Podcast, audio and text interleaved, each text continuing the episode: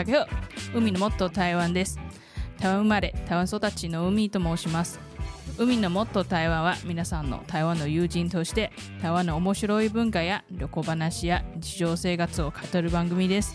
またこの番組で皆さんともっと親しく交流できれば嬉しいなと思います。一応面白いかどうかは私個人で勝手に判断しますので、面白くなくても適当に聞き流してください。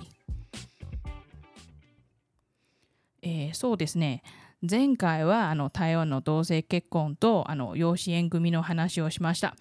日本ではまだ普及されてない価値観かもしれませんが、それでも最後まで聞いてくださって誠にありがとうございます。私はより、多様性を尊重し合い支え合う世界が訪れるよう、それを願うばかりなんです。日本でも、最近審判を行っている、そういうニュースを見て、日本の LGBT の皆さんにも普通に幸せに生活できるような環境に整えることを心から祈っております。きっとその日が訪れると信じております。そうですね、なんか一つの曲を思い出しました。そうですね、ちょっと歌ってみたいと思います。どんなに困難でくじけそうでも信じることさ、必ず最後に愛は勝つ。はい、そういうことです。また今回は第16話ということで、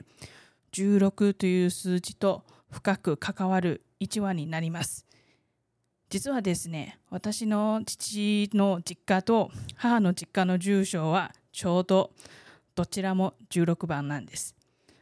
というすごいご縁だと思いますね。それで私の父の方のおじいさんのあだ名が16番なんです。そうですね、この16番じいちゃんは亡くなってから3年も経ちました。16番じいちゃんとの記憶はそうですね、あんまりにも多くて、もう語る前にはもうちょっと心の準備が必要なんですね。私は小学校までおじいちゃん家に住んでいました。幼稚園に入園する前までは朝の4時ごろに、寝ている私を高尾の海水浴場へ連れてって行って、寝てる私を砂浜に置いておき、おじいちゃんとおばあちゃんが順番で私を見守って、私が起きるのを待っていました。待機じゃない人は海へ泳いで、少し休憩したい時に私の元へ戻って交代するという形でした。そうですね、本当に幼い頃から愛されています。中学までは、放課後はおじいちゃんのうちに通っていました。うちの16番じいちゃんは新しいものが好きな性格なんですので、流行ってるものの、とにかく、それに対してすごく好奇心が強かったです。他の同性体のおじいちゃんたちは、台湾のお茶を飲むのが普通なんですけれども、うちのおじいちゃんはコーヒーが好みます。そのおかげさまで私が学校から戻ると、いつも食パンと16番流のそのコーヒー牛乳を作ってもらって、私に食べさせました。学校で私たち、孫たちが英語の名前を付けられたら、ずっと私たちのことを英語の名前で呼んでいました。今思うとうちの16番じいちゃんは本当におしゃれでした。また小学校3年生まで、16番じいちゃんは日本語教育を受けてましたので、演歌が大好きなんですね。私にも日本語を覚えさせようとしていましたし、私が日本語が喋られるようになったら、もういつも日本語で話しかけてほしかったっていうことですね。車の中にも日本の曲が流れて、そういうおかげさまで、結構昔の日本の曲も覚えてました。私が通訳の仕事をしていた時期に、よく私より20歳、30歳以上のそういう上司と一緒にカラオケ行きましたが、私は大体その上司の年代に合わせて昔の曲を入れたら、上司たちがいつもなんでこの曲知ってる？海ちゃん若いのにとびっくりさせたことが多いです。それでも、うちの16番じいちゃんにもとんでもない欠点があります。ギャンブルが大好きなんですね。民間宝くじっていうのがちょっと違法なんですけれども、それにしても毎週2回参加していました。火曜と金曜の夜は、いつも夜じゃなくて火曜と金曜の朝はですね、大体その番号を予測する新聞を買って一生懸命読んでいました。そうですね、そういう姿は大体競馬が好きな家族や知人がいたらわかるかもしれませんが、そんな感じなんですね。そして孫の私たちに、番号を選んだりとかもしました。私の方はですね、なかなか当たらないなんですので、いつもうちの弟の方に選ばせてました。もちろん、そういうおかげさまで借金もすごかったんです。しかも最後はですね、宝くじの組織から参加拒否されたこともあるようなんです。いや、今思うと組織はね、本当に優しかったです。でないとうちの家族は夜逃げになったかもしれません。本当にすごい記憶でした。でもあの頃はまだ60代だったうちの16番じいちゃんはとっても元気でしたね。また民進党大好きなんですので、いつも選挙の活動を参加していました。おじいちゃんが李登輝さんに会った夜は本当にあまりにも興奮しすぎてて、一晩中李登輝さんの話をしていました。そういう記憶がね、すごく生き生きしてました。そんな元気な16番じいちゃんは、亡くなる 4,5 年前からが、少し憂鬱になって、おかしいなと思ってましたけれども、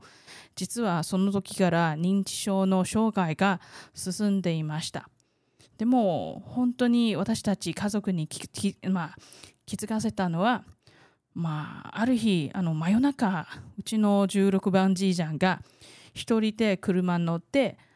何かをぶつかって事故を起こしました。それで怪我してからなんですね。それで気づきまして、それから薬も飲ませて いましたけれども、でもやっぱり調子がですね、やっぱり良くはなかったんですね。また亡くなった2年前のまた真夜中に、階段から落ちました。それで大怪我をして、もう亡くなってるのもおかしくない状況でしたけれども、それでも一旦意識回復して生き残りました。でもそれからうちのじいちゃんは本当に認知障害がものすごく速いスピードで、そうですね、進みました。家のベッドの上でもずっと実家に帰りたい、16番に帰りたいと、強く歌えました。私たちの顔も覚えられなくなって、薬をあげようとしたら、私たちを、悪いガキどもに見られ、殴るようになったということもありましたね。はい、もうその時はうちの16番じいちゃんが乱暴な赤ちゃんに戻りましたねという形なんです。でもたまにわずか3、5分ほど私たちの顔を覚えてくれたら、それは本当にめちゃくちゃ嬉しいです。本当に儚いような時期でした。最後はですね、本当に、世の中がコロナが悩む時期に入り、亡くなった1ヶ月ほど前に、16番じいちゃんが急に頭が冴える時間がヒントもですね増えて、家族全員と、まあなんていうかそれぞれ会話を頻繁に取れました。でもそれが最後の別れをつけように、大切な時間だとは知らなかったです。16番じいちゃんが最後私に話しかけたことはそうですね、海ちゃん頑張ってね頑張ってくださいでした。その時それが最後の言葉だとは知らなかったです。でもそれが最後の言葉であることを今も感謝しております。後で聞いた話なんですけれども、16番じいちゃんは、うちのばあちゃんに自分のむちゃくちゃなことを謝って、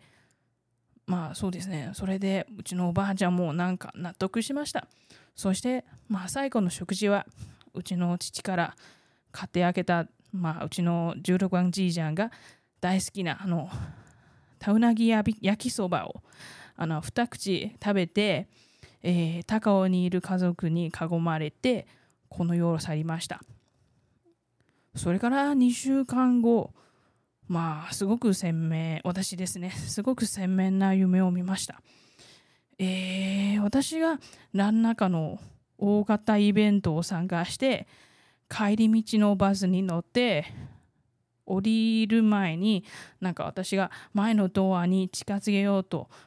席を変えましたら、16番じいちゃんが私の隣の席に座り込みました。そうですね、16番じいちゃんが60代頃の元気な姿で、素敵な笑顔を私に見せました。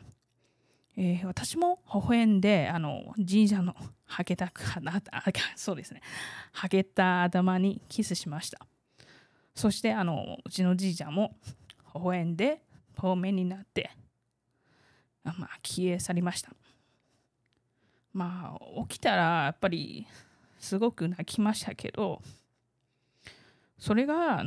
16番じいちゃんの往生際に台北にいる私と最後の挨拶だと思って来てくれたと思います。はい、